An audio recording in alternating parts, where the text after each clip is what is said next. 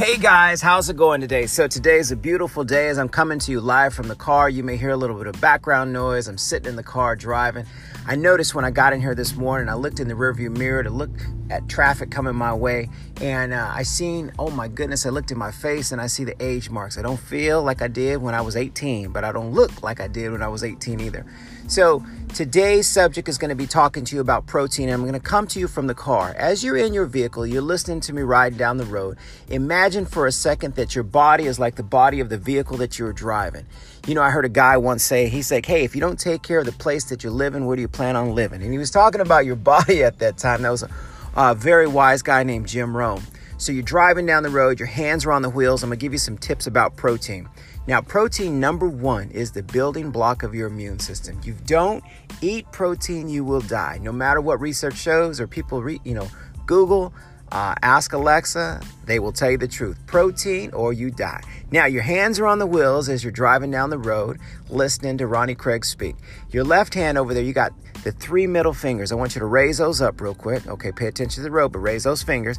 The weak one on the end, your ring finger right there.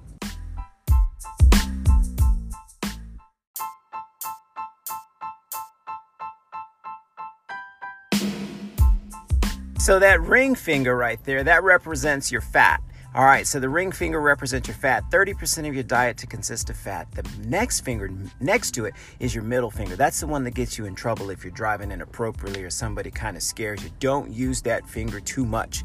Don't use it for traffic. But anyway, that's 40%, which represent uh, the amount of carbs that your body should take a day. And you got to be careful with the type of carbs. I'll talk about that later. The one next to it is your pointing finger, is your, is your index finger, and that one represents your protein. So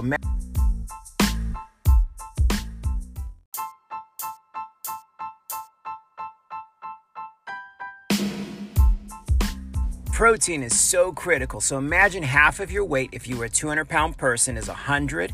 Now we'll take that 100 and say 100 grams of protein is what your body would need. If you are like a secretary, if you're a boss, which means you do more sitting than moving this body of yours. If you're more active, reach out to me and I'll customize a meal plan for you. But guys, it's so critical. You got to have this fuel. If you have lumps and bumps, means like you have lumps on your belly and bumps on your behind, you might want to increase your protein to get rid of some of that fat. Now, some people I talk to on a daily basis say, hey, help me out with the midsection. I want to keep the lower trunk doing what it's doing. All right, guys. Well, you know what? I can help you out with the meal plan. You may want to talk to the man upstairs about how things are originally made.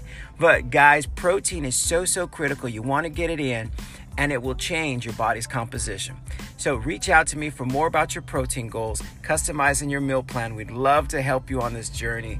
Uh, good sources of protein will help keep your energy from dipping in the afternoon so you can you know sustain your energy for your job, your family, your wife, your kids, or whatever else your lifestyle endures. All right, that's us coming to you, Ronnie Craig live. Pay close attention to the launching of the next episode. We'll be reaching out to you very soon. Have safe travels.